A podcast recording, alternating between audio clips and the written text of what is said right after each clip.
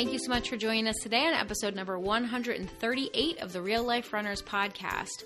So, for a lot of us, our activity levels have changed recently. Either we're more active or less active, and that can lead to some aches and pains that may not have been there before. So, as runners, what should we do to prevent these injuries or treat them if they're already there so that we can keep running the way we want to? This is the Real Life Runners Podcast, and we're your hosts, Kevin and Angie Brown. Thanks for spending some time with us today. Now let's get running.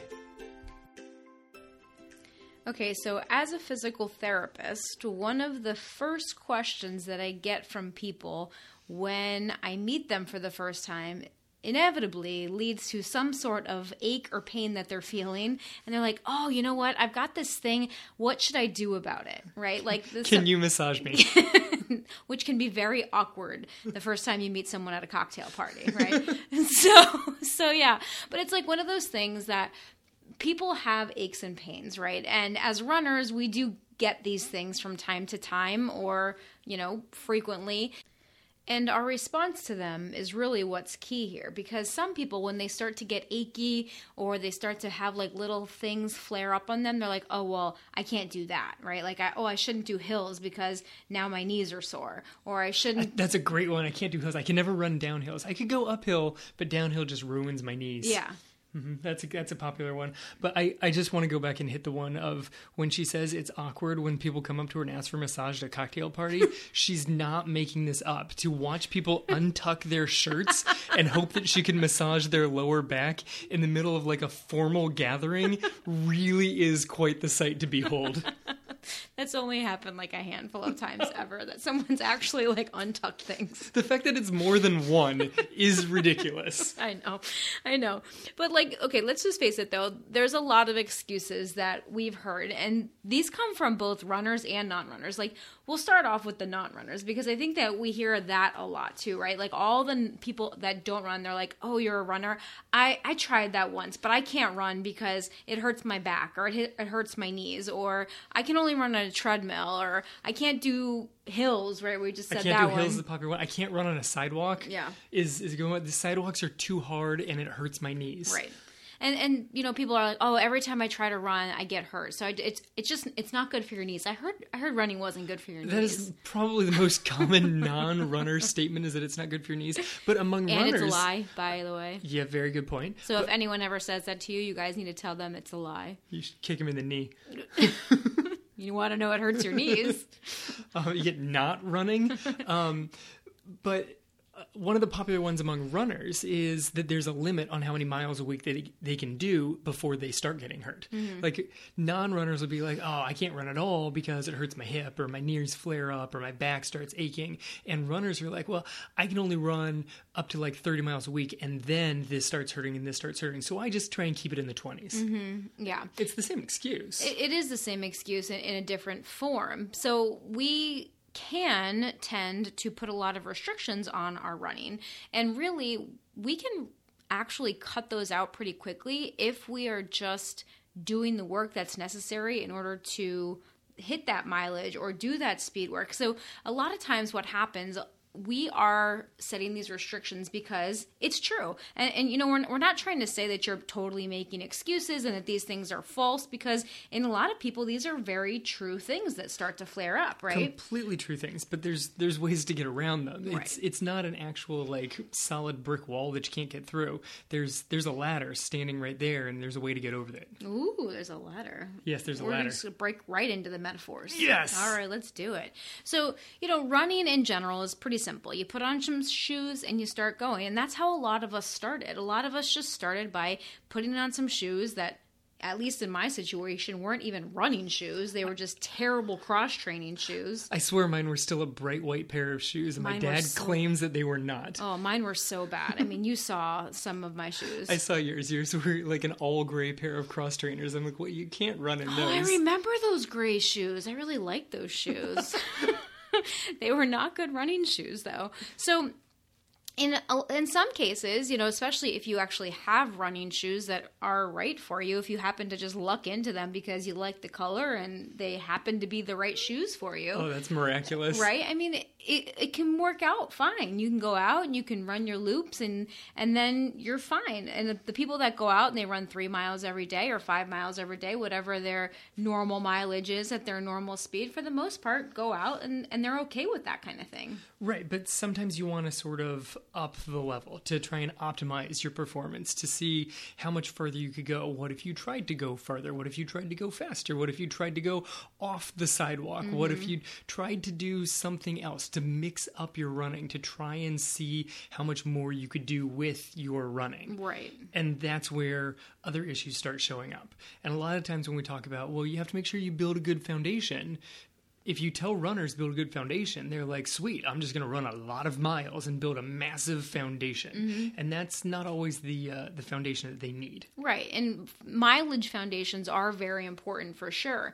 But a lot of times, a lot of runners, especially in the past, have not thought about strength and mobility as being a part of their foundation. And thank goodness a lot of this is coming out in the literature a lot more. It's becoming much more popularized. So people are hearing about this more. Most runners nowadays do know that they need to strength train in some form. They might not know what that means, they might not know what type of strength training to do. They might not know if they should be heavy lifting or body weight or, you know, doing light weights and high repetitions. There's a lot of different ways that you can strength train out there.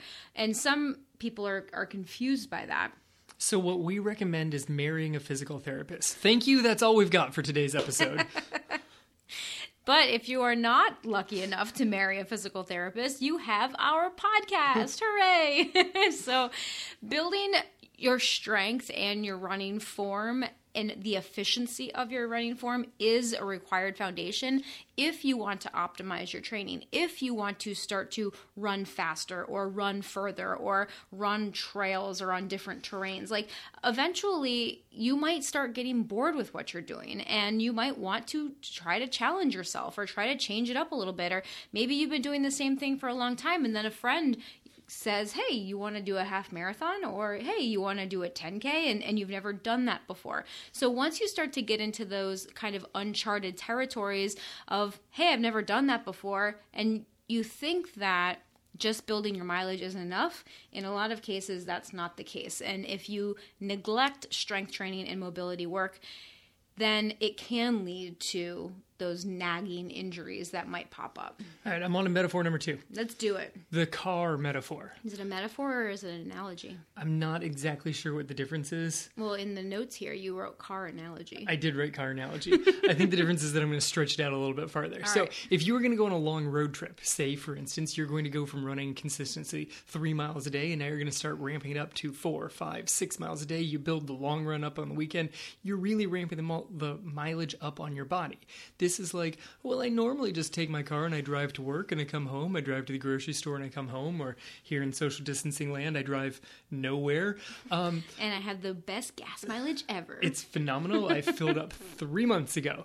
Um, but now suddenly you're going to go on a road trip and you're going to take your car and instead of driving like five miles to work or, you know, 10 miles to work, whatever it is, you're going to drive for 500 miles. Well, you're not just going to pop in the car and be like, all right, I'm sure it'll work just the same. You're probably going to check and make sure that the car is ready to roll. Like you're going to make sure that the oil has been changed recently, maybe the tires have been rotated. There's there's some stuff you want to do to make sure that the car is running well. I know I did this before I drove across the country to be with my beloved down here in Florida is that Geo Prizm went through the works and like made sure sure that it was going to be capable of driving from one side of the country to the other right. in a Geo Prizm with my mom. so, and it made it because we took it to the guy and he's like, well, uh, it might need a new set of tires. Great, put them on there. All right, and I've changed the oil and and I've replaced this spark plug because it was fine, but I don't know if it was crossing the country fine. And it there was just some foundation that needed to happen and then the car was completely able to cover the distance because there was mm-hmm. nothing wrong with the car there was nothing wrong with the goal of driving the car from one side of the country to the other it just needed to be primed and ready to roll that's where the strength training comes in. That's the foundation. Right. So to bring that back to us as runners, you you need to prime your body. You need to build a strong foundation in order for you to be able to run across the country like Forrest Gump. Yes. And then back. And then and back. then back. and then shave a very long beard away. Um, but so a lot of times we get hurt, right? And some people will think, you know what, I, I better rest it, right? Rest is the best medicine. I'm hurt. There's a little nag going on. I better just rest it. And for some people, that might be a good idea, depending Sure. on what's going on. I mean, RICE is the acronym for when you get the injury, and the R stands for rest because you're not going to hurt yourself by resting in as the immediate response. Right. Yeah. As the immediate as response. the immediate response. That's the good. That's a very good point. And I think that right now this episode is is very um, accurate. Very. Apropos. That's that's what I, the word the I was word you wanted to say. I wanted know. to say that. Yeah, you, you felt can say it. You felt it on my tongue, Uh-huh. didn't you? Yeah, go for it. Um, so yes, this is a very apropos episode with our the time that we're in right now because a lot of us have either increased our activity level or decreased our activity level. And I know for me, it's been a, in a, de- a decrease because I am home a lot more. Now, my running hasn't decreased at all. My running has like slightly increased a little bit, but my general activity level has decreased significantly. Like on my non-running days, I do not get a lot of steps because I'm home. And I, so I have had to make a point to like actually get out of the house and go for walks because all the steps that I normally get when I'm at the office or treating home patients, those are just gone now. Yeah, those don't exist. I've never sat this much. Right. When I teach in a classroom, I walk around the front of the classroom the entire time. I even if I'm just standing there because I'm not covering that much, I just I, I stand. But I tend to pace back and forth across the front so that you engage the entire class. Like that's mm-hmm. how they teach teachers to teach is move, Move through the classroom. Right. Now I don't move as I teach. I literally sit in a chair in Mm-hmm. front of a computer and teach kids who are also sitting and staring at their computers. Right. It's such a sedentary act. Yeah, and one of our clients is a teacher also, and she emailed me this week because she started to have a little flare up of sciatica pain. And I said to her, Okay, are you sitting a ton more? And, And I she's said like, to her, "Stop being a pain in the butt." You did not. He did not say any of that. But anyway, I basically just pointed out like it's not the running. The running isn't a problem. You haven't been you're doing the same stuff that you're doing. You're following your training plan. You're doing a great job. But look at the rest of your life. Like you're used to being a teacher where like Kevin, you're up on your feet, you're walking around. You're not only up and around the classroom all day, then you're walking to the lunchroom and you're walking to the teacher's lounge and you're you know you're you're just walking a lot more. All There's just the a lot of movement. And when you're an at-home teacher or a homeschool teacher, you're probably sitting a lot more. And so she recognized that and she jumped on it. She jumped right on it. She started doing the things that I that I told her to do with the foam rolling and the lacrosse ball, and, and those are the things that we're going to talk about today. And the pain went away within a couple of days, you know, which is fantastic. she caught it before pain became a problem. She caught it when pain was simply pain. Right. And when it's it's an immediate pain, to get back uh, kind of where we were here, a lot of people just try and rest. That they're like, all right, well, I'll just I'll stop. I'll take a day off. Doing what? Oh yeah, I'll take a day off. Yeah. Mm-hmm. Oh, it hurt a lot. I'll take two days off. And then while they take days off, they grumble that they're not doing anything. Yeah. They complain about their lack of physical activity, longing for this time where they will be able to go out and run again. Right. And the problem becomes when one day becomes two days, and two days becomes four days, four days becomes a week, a week becomes two weeks, right? Because when sometimes when you have a little ache or pain pop up, or you actually have a little injury pop up, a couple of days might not be enough. You might need more than that to do it. You might need to actually get in there and massage things away. You might have to deal with this the tissue mobility. You might have to deal with inflammation. You might need strengthening. And I, I should actually take that word out. You probably definitely Probably do. need strengthening. It's, it's probably much more than a might, you know, because as a physical therapist, we give strengthening exercises to everyone. There's pretty much no one that comes in that I've ever seen that doesn't benefit from some sort of strength training exercises. And obviously, that's my background. That's where I come from. I'm not there injecting people or sticking needles into anybody. So I, I come from treatment through exercise, treatment through movement. But really, that is the way to long term success. Like, even if you get an injection, if you go to a doctor, say you have, you know, a knee pain thing, you go in, you get a shot, the knee pain goes away, you're like, sweet, I'm cured. And you jump right back into the same training cycle, the same plan that you were in. Most likely, you're going to land in that same injured position who knows when you know like it Pretty might soon. be soon it might be you might gain a couple weeks or a couple months but you're probably going to land right in the spot where you were Well, because the shot didn't actually fix the issue, it just briefly covered the pain. Right. The same as taking a couple of days off didn't actually fix the issue. If it was a really minor issue, there was just a you know a lot of inflammation in an area. Taking a couple of days off could in fact allow your body to naturally fix that. Maybe that was the issue. well and especially if it's like a, an acute injury like say you were out on a run and you twisted your ankle Sure. right like you fell off the sidewalk lord knows i've done that before Yes. you know and and you twist your ankle or you, you catch a branch if you're running on a trail something happens like that and you get acutely injured that you have inflammation rest really is the best situation right here Right, because then you're not dealing with an injury that was caused by.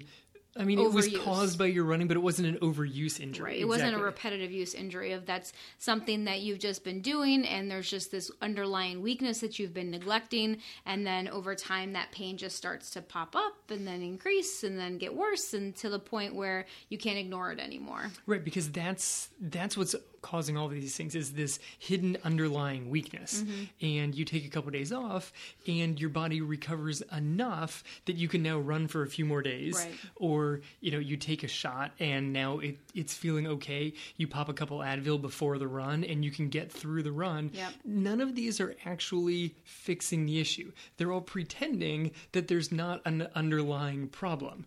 They're just ignoring the underlying problem. And so you just keep getting injured. And the more you mask that pain, the more you literally cover it with anti-inflammatory meds or you know, cor- uh, what, Cortisone injections. cortisone injections, right? I couldn't remember the word exactly.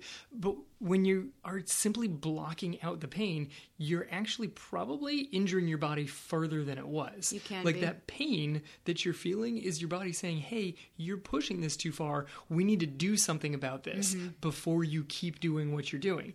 It's not saying that this is an actual limit. Like it's not a restriction on you. Mm-hmm. It's just saying that before you proceed, you got to check your foundation. There's something going wrong here that you need to address before you can advance further. Right, it's a warning signal. You know, it's basically like the yellow light that your body's saying slow down and and let's let's let's take some caution here. Like what's going on? And like Kevin said, if you continue to just push past it and ignore it and put blinders on and just keep going, eventually you're going to hit the red. You're going to hit that point where you're not going to be able to go further. And then you're going to be frustrated, then you're going to be sidelined, then you're going to be injured and it's going to take you longer to get back to where you were. So if you want to keep doing the same thing, like if you get feel that little injury and then you rest and you jump back into that same training cycle and you don't change anything and you keep doing the same thing why are you expecting new results Yeah, I played that game for so long in college. It was like, oh, I'm good until I get to 80 miles a week, and then my knee is a problem. I should just take some time off and then hit 80 miles a week again. Shockingly, the knee ca- knee pain came right back. Right. Like it wasn't 80 miles a week. It's that my hips were so weak that with every step, my knees were crashing together, mm-hmm. and it turned out that yes, when I repeat that so often during the week with improper form because my hips were so weak that my foot was landing all out of whack, mm-hmm. then yes, that was so much repetitive repetitive use that the injury then flared up and it didn't flare up as much at 60 so i could handle that level of mileage mm-hmm. it's not that that injury wasn't still there. It's just that it didn't show up at 60 miles a week. It didn't show up as it kind of started hinting at 70. And then I would get to 80 and it was like, whoa, this is a problem. 80 miles a week was not my problem. My hips were my problem. right the 80 miles a week are just what shone a very bright light onto that problem essentially Yes, 80 miles a week was a flashlight saying, Right. hey, there's your issue, buddy. Right. It's your hips. Right. So for you, it was around that 80 mile mark. For some people, it might be around the 30 mile mark or the 40 or the 50. And that's when a lot of people say, oh, okay, that must be my limit. That's my limit. So you just set this restriction on yourself and say, well, I can't go past 40 miles a week because after I am past that, then my knee starts hurting, then my back's hurt, then my hips hurt, all these things, right? But what if instead of saying, well, that's my limit, you said, okay, what can I do? Like, I noticed that. Let- Let's, let's start with uh, observation, right? Ooh, this is going to be Okay? awesome. So we're going to start with observation. I notice that when I start to hit around 40 miles a week, that my knee starts to get achy. What can I do so that I can push past that and not have that happen to me when I hit that mileage limit? Instead of saying, "Oh, that must be my limit," you can say, "You know what? What uh, what other areas am I neglecting? What can I do to help support my body so that when I hit that mileage, I'm not feeling those aches and pains?" And that's a, such a better mindset of how to go at it than saying there's an actual concrete limit Right. to me. Of saying I am limitless. I just need to figure out how to get around this current like seeming limitation in front of me. It's not real. It's it's just it's this image in front of me. I just need to figure out how to get around it. Well, I don't even know if you want to go get around it. If you want to just bust right Go through, through it. yeah, you know, like because I think trying to get around it is is the, Is the cortisone shot? the injections, yeah, the injections, those kinds of things. That's trying to like skirt around the issue and just pretend it's not there. But really, you need to find the ladder Excellent. Find the ladder. and and go up and over that wall like or bust through that wall take a stick of dynamite to the wall and that stick of dynamite is your strength and your mobility work Turns out that stick of dynamite is clamshells in my case. clamshell exercises, banded hip abduction, right? So there are strength, certain strength exercises that really all runners should be doing. Um, actually, let me let me go back on that. The specific exercises are less important, but the muscles that we're strengthening that is the key. Ooh, that was much better. Yes, because for me, I went with clamshells because I thought they were easy, but there are many exercises that I mm-hmm. could have thrown out that all would have targeted basically the same muscle. Right. And and there are more effective exercises and there's been a lot of research studies that have shown the percentage of that muscle that is firing during that exercise so that, you know, which muscle is the most effective at strengthening the gluteus medius muscle. And they go through and they check all the muscles and they check how what percentage of the muscles fibers are firing dur- during certain exercises to find the most effective strengthening exercise. And so, yeah, you could go by that if you wanted to. And, and there's a lot of that information out there. And those of you that are members of our Real Life Runners Training Academy, I have all that information in the academy for you. I have all of these strength exercises already picked out, already planned out. They're the part of the the strength and core circuits that you guys do every week as part of your training plans because I've read all the research. I know all these things. So you don't have to figure it out. Like that's Right. the benefit of being a part of the academy. So we got two options: join the academy or marry a physical therapist. These are what we got. oh, we can, we can keep building throughout the episode. Perfect.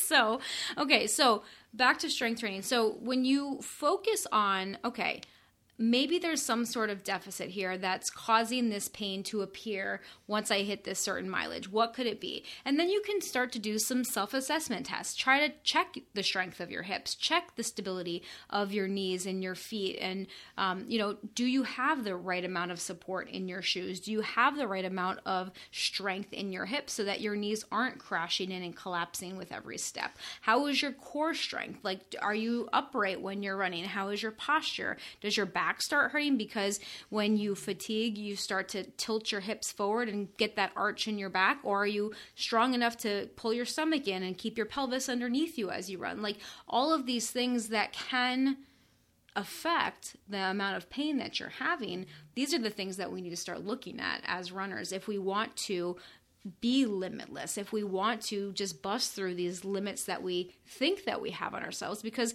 quite honestly, who wants to have a limit on you? And I, I mean, I would say nobody in general. Like, as human beings, we yearn to be free and we yearn to just have that freedom and have no one putting any sort of boundaries or restrictions on us. We don't like that as human beings.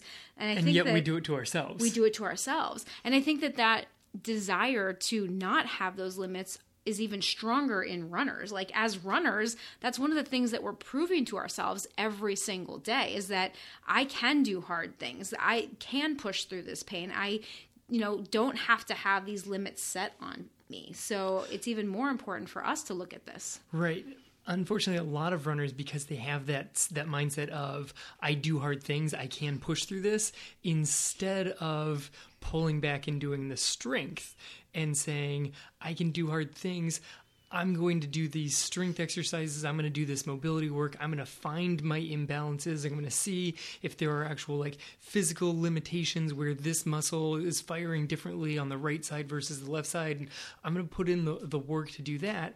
A lot of runners get into the mindset of, well, it hurts but it also hurts when I race. So I'm just going to practice with it hurting every single day when I run and get really, really tough about it because runners do tough things and they just keep running, literally in pain every time that they go out. And they're like, I know, running hurts, but it's worth it. I love running, it's so good you can only do that for so long. Mm. It's going to get to a point where you're just like, oh, it hurts so much every time I take a step. I don't think I can do this anymore. And not only that, I don't think I'm enjoying this anymore. And it takes the love and it takes the excitement. And then you're like, mm, should I have a running goal? Well, there's that race that I'm going to do. And I guess I'll get there. I mean, it's going to be really painful to do it because it just hurts to step out of bed in the morning. But I guess I have to go to another six miler today. Pull back on the distance, lay the actual foundation. That's the hard thing. Sometimes the hard thing is pulling back from the mileage that you want so that you can get eventually to the mileage that you really want. Mm-hmm. Like you have to live in that. Uh, for me, I could hang out at like 30 miles a week for a long time and put in a whole bunch of strength training and build the foundation so that I can climb up almost as high as I, I can come up with because I laid in the strength foundation instead of saying, let me get right to that pain threshold, then take some time off and do some strength training, and then see if I can try it again. Just actually do the strength training. And it might not be the thing that is super exciting for a lot of runners, but it might be. Like, I've known runners that are on completely both sides of this one. Some that are just like, I just want to put my shoes on and go run. And others that are like, yeah, running's great, but I want to be able to have a mix of everything and feel, feel super strong. So there's both sides of this. And both runners, whatever your personality trait is, need the strength we do need the strength. Um, I want to go back to, to what you said there with um, pushing through pain because I think that that's a it's a point that I really want to focus on and just emphasize a little bit here. Everybody has heard the mantra before: "No pain, no gain." Right? That is a very common thing that athletes say. Now, I I think the humans, is Americans too, no pain, no gain, right? It's like this uh, badge of honor that we wear. That's like, oh well, if it's not painful, then it's not worthwhile. And it's same just, thing happens in work. I've gotta, I gotta hit the grind. Well, it's the busy. Yes, it's, it's, it's you know, it's it's the busy badge that we use also as as humans. Um, that somehow our culture and society nowadays if you're not busy then you're not doing it right. And everyone's like oh how are you doing? Oh i'm good. I'm, I'm busy you know? Like that's just become like a, a thing we say. Th- those two lines go together. Yeah. i'm good. I'm busy. I mean i do it myself you know? And I, I try to catch myself and i'm like why am i pointing out the fact that i'm busy? That's not a badge of honor. But anywho back to the no pain no gain. Now this is something that i tell my patients a lot too and also our, our clients. There's a difference between pain from injury and pain from pushing hard, pain from a workout. And it's very important as a runner to know the difference between the two because no pain, no gain to an extent that's true right? We all know as runners especially if you're in the middle of a speed workout or if you're in the middle of a 5k like it is going to hurt. Your legs burn your chest might be burning like you're breathing like all of it might be hurting. Your body is probably going to be screaming at you to stop at yeah, some point if you're doing it correctly. Worst part of a 5k 5k is that guy standing there at the two mile mark just smiling. Mm-hmm. mile to go. Yeah. Or you're no, almost there. No there's not. There's 1.1 miles to go. Yeah. why don't you get the smile off your face there, Chief. Chief. so there's the difference between that pain of running really hard and pushing your body to a limit versus the pain from an injury. And if you keep pushing through the pain of an injury, you are most definitely not going to be gaining anything. Okay? you are most definitely going to be setting yourself back and putting yourself on the couch for even a longer period of time. So, no pain, no gain in a race, fantastic. If your knee is bothering you the second you get out of bed, Nope, not so much. Okay. so that is the kind of pain that is that warning sign for you to take a step back and examine, observe what's going on, observe how you're feeling, and examine where you have deficits that you need to improve so that you can deal with that pain, make it go away so that you won't have a limit on your running, on your training, on your life. Because, quite frankly, these things, these running injuries, don't just affect our running. And a lot of times they affect our daily lives. It's not just knee pain when you're out running. I mean, sometimes that can happen. Sometimes uh, runners only have the pain when they're running, you know, whatever it might be. But a lot of times, if you have a running injury, it affects your running, but it also affects how you feel in your normal daily life. Can you pick up your children? Can you squat down and get something off the floor? Like those things are affected also. Can you climb stairs? Can you climb stairs? That's a huge one. And not to, not only the physical pain, but the mental pain of not being able to run, oh, right? Oh, yes. Then there's that aspect also that we can layer on top of things. So strength training lays the foundation for a success successful comeback. So, if you are experiencing pain, if you are do have like a little injury or a little like ache that's starting to kind of you know, put its head up and let you know that it's there, then focusing on key exercises that will help to improve your areas of weakness are super important during this time. But before you can do that, you actually have to diagnose those areas of imbalance and then figure out the exercises to correct them. All right, doctor. Any any uh, suggestions without getting into crazy details here? Okay, so for most people, if you are having any sort of knee pain, you should probably look at your hips. And for most people, if you are having low back pain, you should also probably look at your hips. okay, so for most runners in general, you should look at your hips. You should look at your hips. Okay, so hip strengthening exercises and core strengthening exercises are really two of the most important injury prevention types of exercises or injury treatment um, things that you should be focusing on specifically the outside of the hips. Like your the muscle group called your hip abductors they're responsible for your leg kicking out to the side. Those muscles in a lot of runners are weak and those muscles are very important because they help to stabilize your pelvis as you're running. So if your pelvis isn't stable if those muscles are weak then you're getting more movement in your lower back in your spine. You're not as stable in like the where the pelvis meets the spine so that can cause low back pain.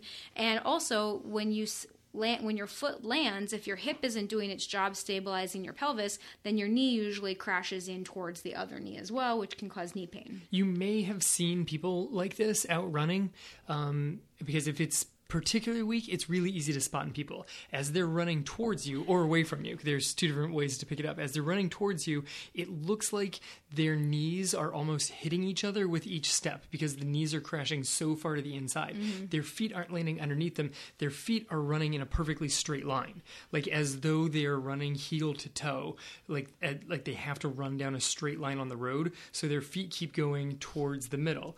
And then if you look at them as they run away, their feet are flaring out to the outside with every single step mm-hmm. because it balances the body. If the knees go in, then the foot goes way out. So if you've seen somebody running and the foot going to the outside i know i can pick up when i start doing it when i start getting really tired mm-hmm. a lot of people can feel that their feet are going to the outside it's harder to feel that your knees crashing in yeah. especially if that's just how you run but you can probably sense that your foot is kicking not just behind you but behind you and out to the outside that mm-hmm. it flicks out to the outside with every step that's usually a sign that you have weakness on the outsides of your hips right so that is a really really important area area to to look for um, and that's something that you can focus on regardless of if you currently have aches and pains because if you are in the middle of trying to build toward a race or train for a race having strong hips is going to benefit you no matter what.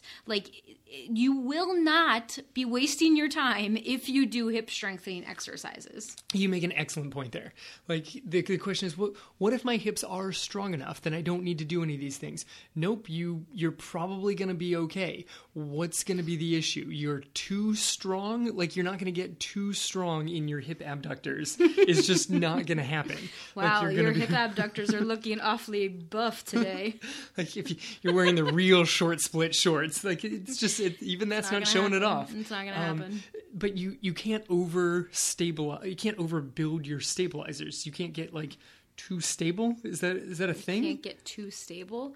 I mean, I, I would say no. I mean, like, cause your hip abductors are just weak in general. It's not like they're a massive muscle. Like, no, they're very still, small muscles. You still have your glute max there that's doing completely different things. That's right. going to keep you firing in the correct direction. Right, and your glute max, like your your butt muscle, is a very important mu- running muscle as well, and you can build that up very easily. No, I shouldn't say very easily, but you. I mean, look at the difference between. Easier. Well, look at the difference between sprinters in yes. the Olympics and distance runners in the Olympics. Like sprinters have big booties, yeah. and there's a reason yeah, because that got back. The, the gluteus maximus is your power muscle, right? So if you want to run really fast, you need a strong gluteus maximus. Like, and so running fast will also build the strength in the gluteus maximus.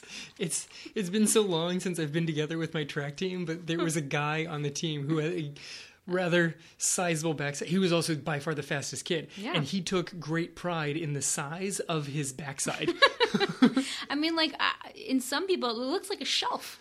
You know, like yes. it's like a booty, and that makes people faster. Like, and so if that's something that you feel like you want to start to build up your speed, like your gluteus maximus is a good muscle to focus on. Yes, and doing hills and doing sprints and speed work, those kind of thing is going to build up that speed and that power. So eh, okay so that's basically you want to focus on these key exercises to help stabilize your body so that when you do start running, when you do start ramping up the mileage, your body's going to be able to take it. Because what happens when you start to get to those higher mileage weeks or those higher mileage runs like you know even on an individual run somebody might be able to go out and run five miles fine but as soon as they get to seven or eight yes. that's when they start hurting right everything starts to ache and everything start like your knee starts hurting there you just start feeling things way more mm-hmm. and it's because those muscles are fatiguing as you run so in order to strengthen them you need to continue number one to run more in in order to run more, you need to strengthen those muscles so that they don't fatigue as easily. Yeah, it's funny. It's like it's the small muscles that really start showing that they're they're getting tired towards the end of a run. Yep. Like I know that there is a loop that I do around our house. It's a really long one, and it, I head out from the house and I make this left turn, and the sidewalk gets really really rough.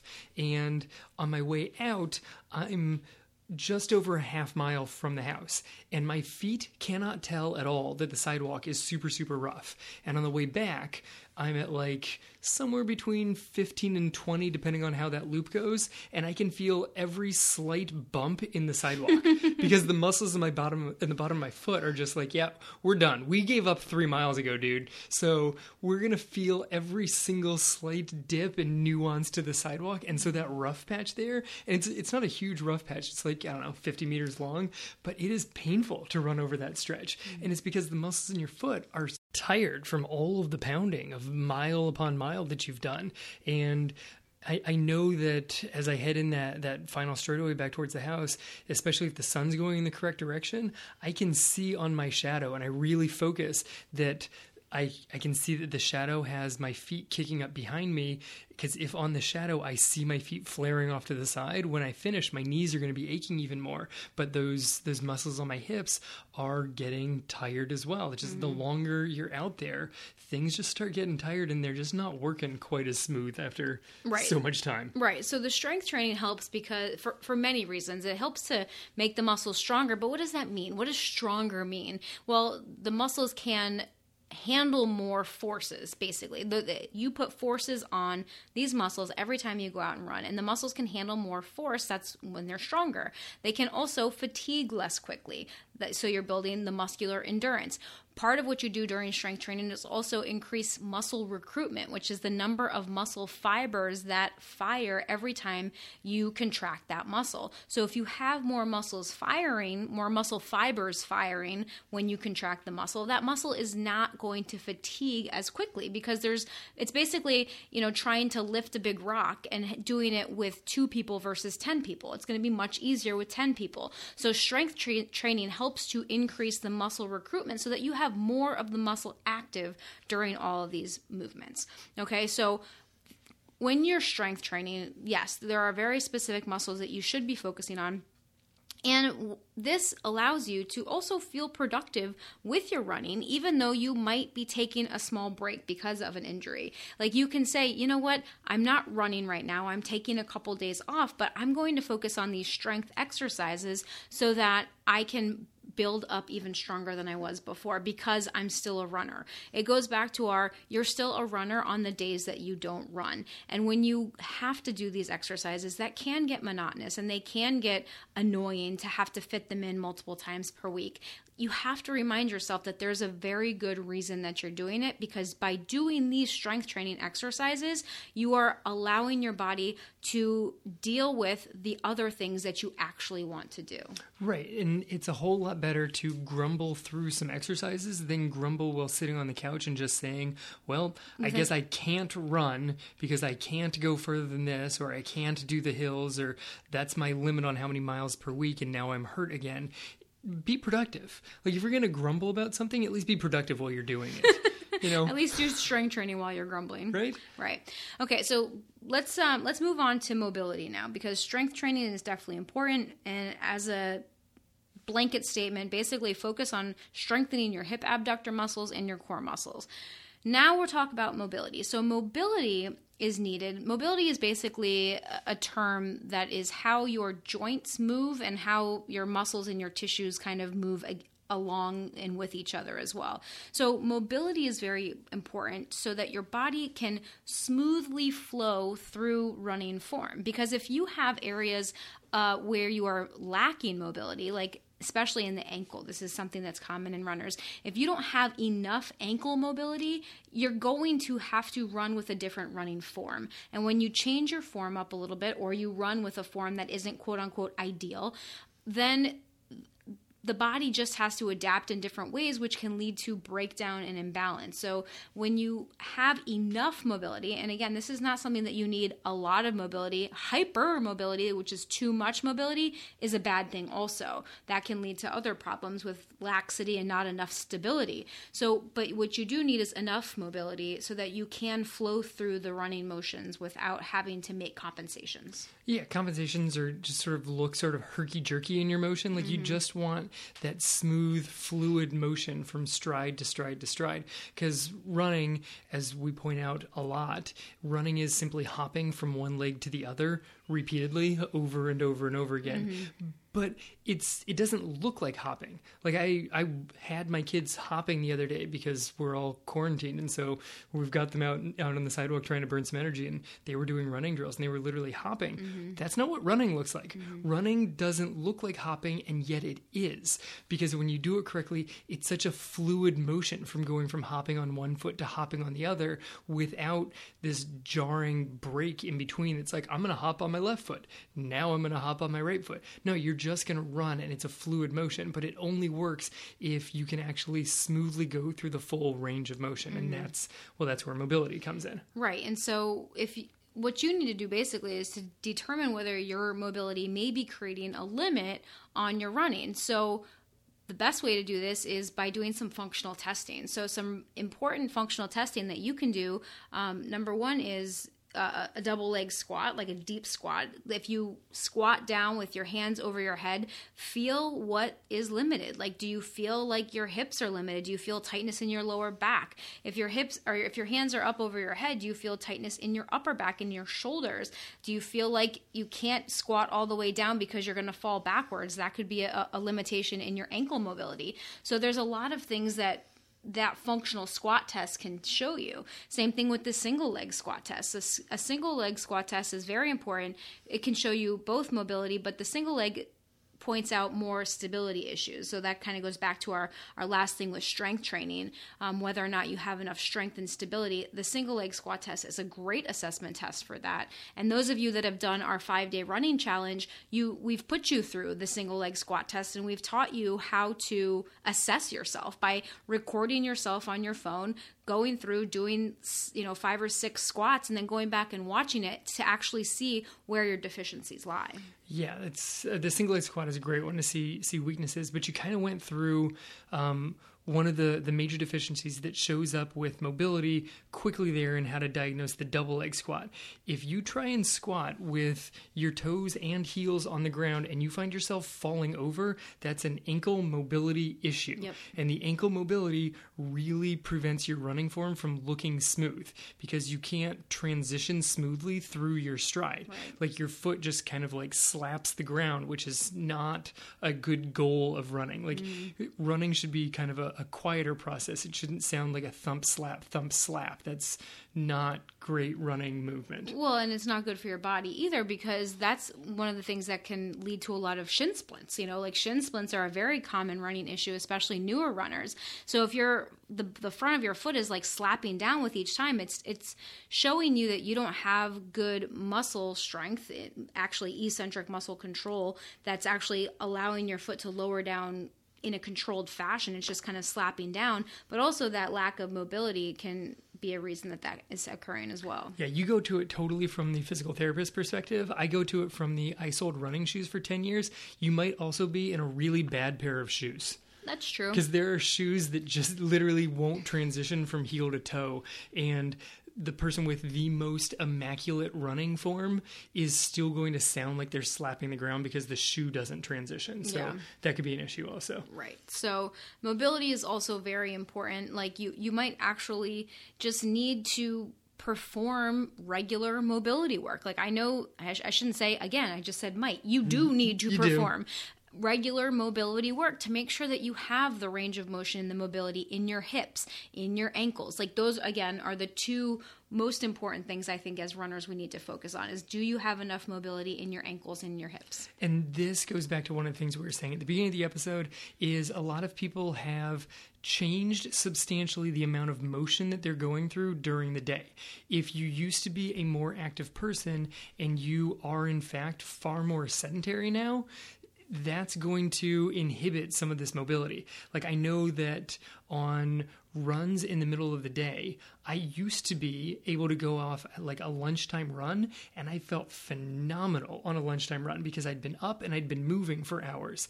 And now a lunchtime run feels the same as first thing in the morning just got out of bed mm-hmm. because I've been sitting all morning long. Yeah. So if if mobility is an issue, make sure that you're warming up correctly mm-hmm. so that your body is prepared to go through some of this motion, which might even be just like walking around for a few minutes before you start your run. Right. Like that's it doesn't need to be this massive process to get yourself ready, but your body needs to be warm before it can start actually running. Right. And I think that that's brings us to the importance of like an active warm up, a dynamic warm up. Yes, for some people, walking might be enough. For some people, you might want to do some very gentle running drills, like some marches, high marches, some slow butt kicks. You don't want to do anything crazy dynamic right at the beginning because you're not warmed up yet. But again, like going up and down on your toes, doing heel raises to start firing your calf muscles, doing some squats just to like put your ankle and your knees in those bent positions again, like doing things to warm up your joints before you just hit the road is important. And then also having a little mobility routine that you can do a couple of times a week is important too. For some people, that might look like foam rolling. Some people might like to use a, lacrosse ball. Some people like those, um, you know, massagers that kind of help to loosen up your tissues. So you have to think about the tissue mobility and then you also have to think about the joint mobility. Going through like yoga is a great thing to help promote mobility. And I'm not talking about flexibility here. I'm not talking about the length of your muscles. For most people that's not usually the biggest issue. For some people, yes, but usually the biggest issue is mobility, not actual flexibility, muscle length type of issues. Yeah, it's more the muscles gliding along each other and the joints moving correctly. And right. when you're sedentary for a large period of time, you just you need a warm up. I I like to kind of do a couple I don't do a ton, but on my way out to start running, I will literally march my way out, Mm-hmm. and then right before I start, I do a couple of like deep squats, and I'm fairly good to go. Right.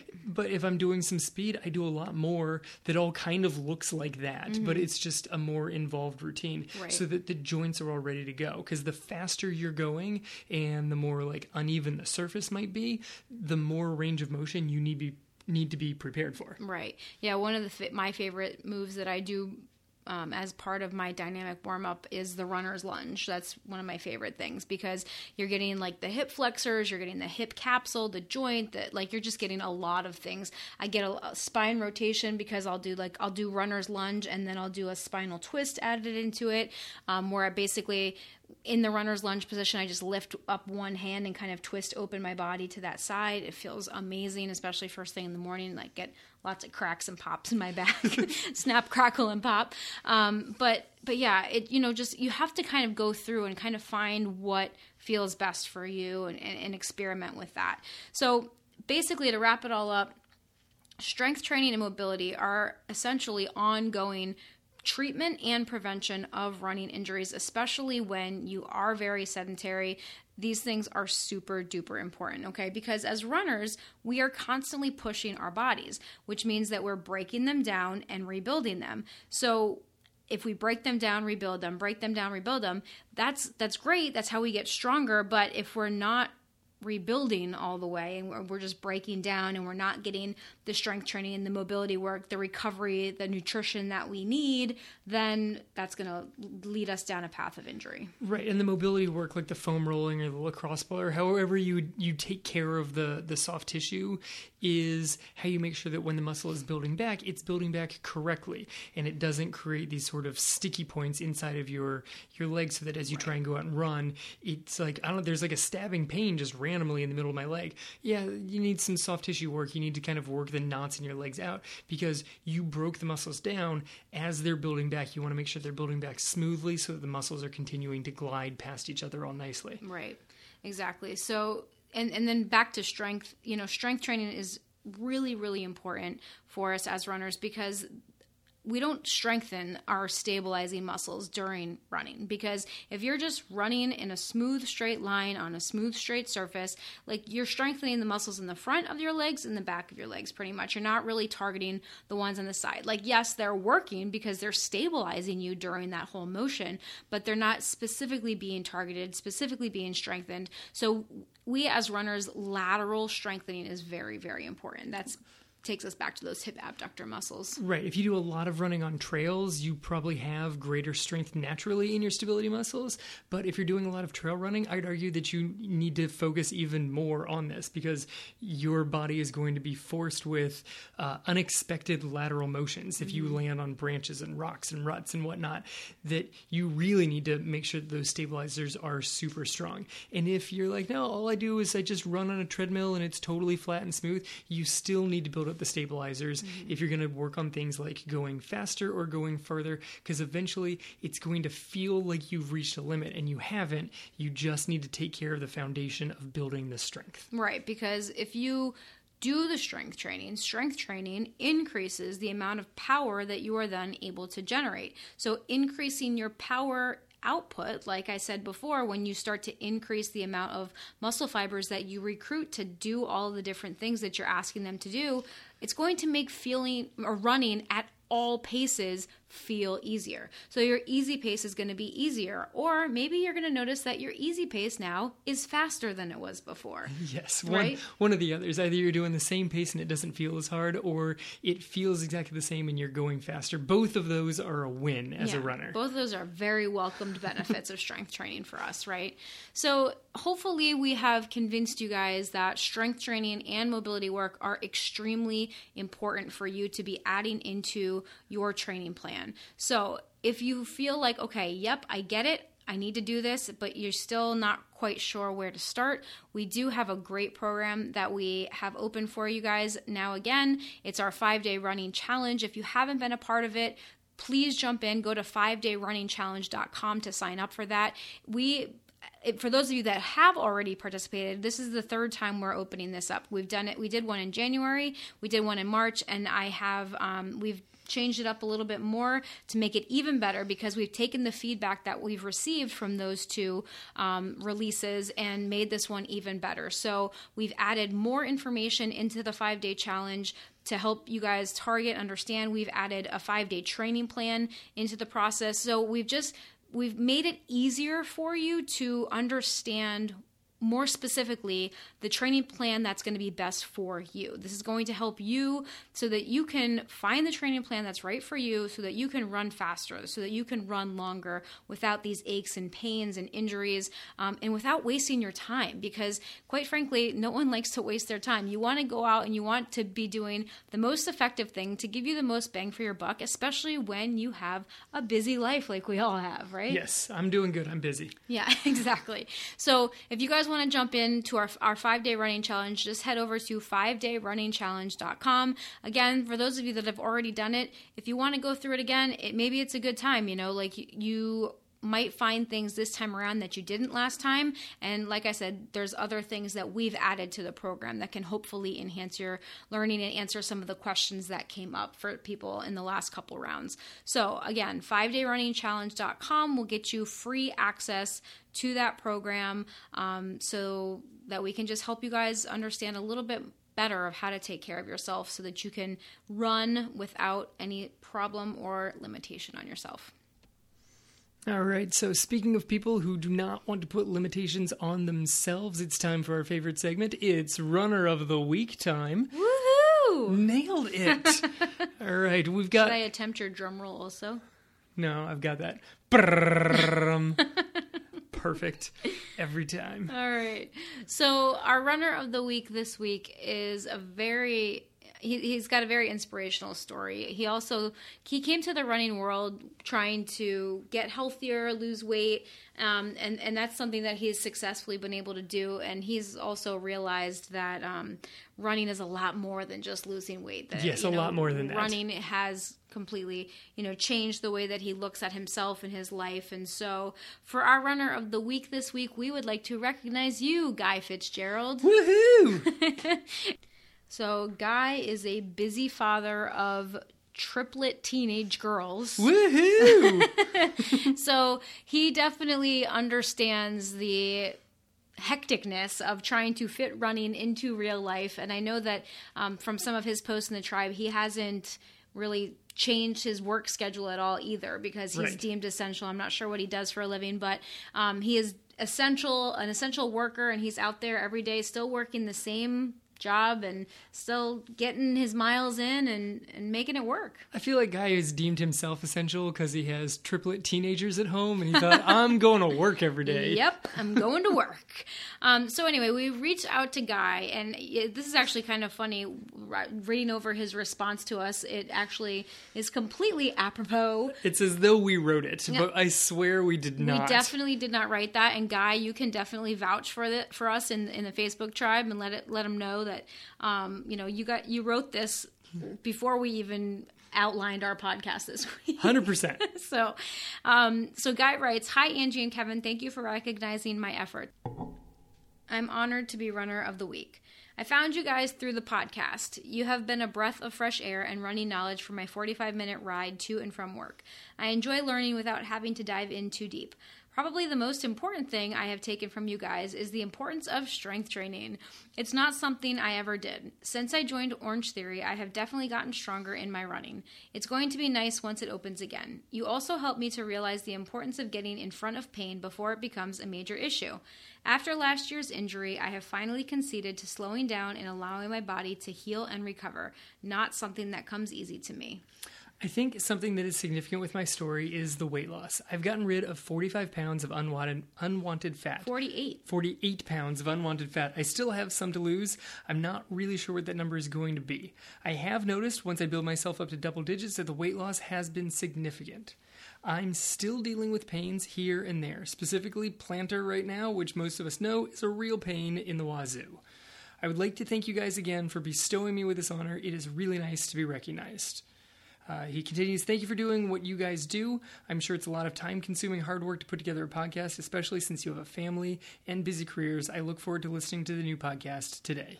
So, for those of you guys that follow us on Instagram or Facebook or are part of the tribe, you will see our Runner of the Week post this week. So, he said that I'm giving you two pictures. The first pick is 227 pounds and seven years of being a couch potato. The running pick is probably 10 years or so ago, my second half marathon. This is exactly what I plan to look like at the 2020 New York City Marathon, which is another 19 pounds and hundreds of miles that I will complete one day at a time. That's fantastic.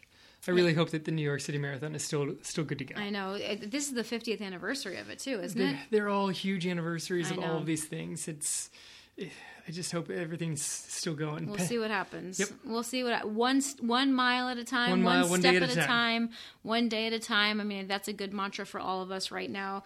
Um, do what we can, stay healthy, take care of yourself. Pull back to move forward. You know, make sure that you're getting in the strength training, the mobility, the miles that you need. But get out there and move okay it, movement is so so important for you physically and mentally um, and as always thank you guys so much for spending this time with us today we appreciate you being here we appreciate those of you that have shared this with the tribe don't forget um, our contest also for you to invite your friends and family to become part of our Facebook tribe. And for every person that joins that puts your name in the in the membership questions in the Facebook tribe you get an entry into our contest giveaway. So invite your friends to the tribe. If you haven't yet go over to 5 day running challenge com and sign up for that if you want to learn more about finding the right training plan for you. This has been the Real Life Runners Podcast, episode number 138. Now get out there and run your life.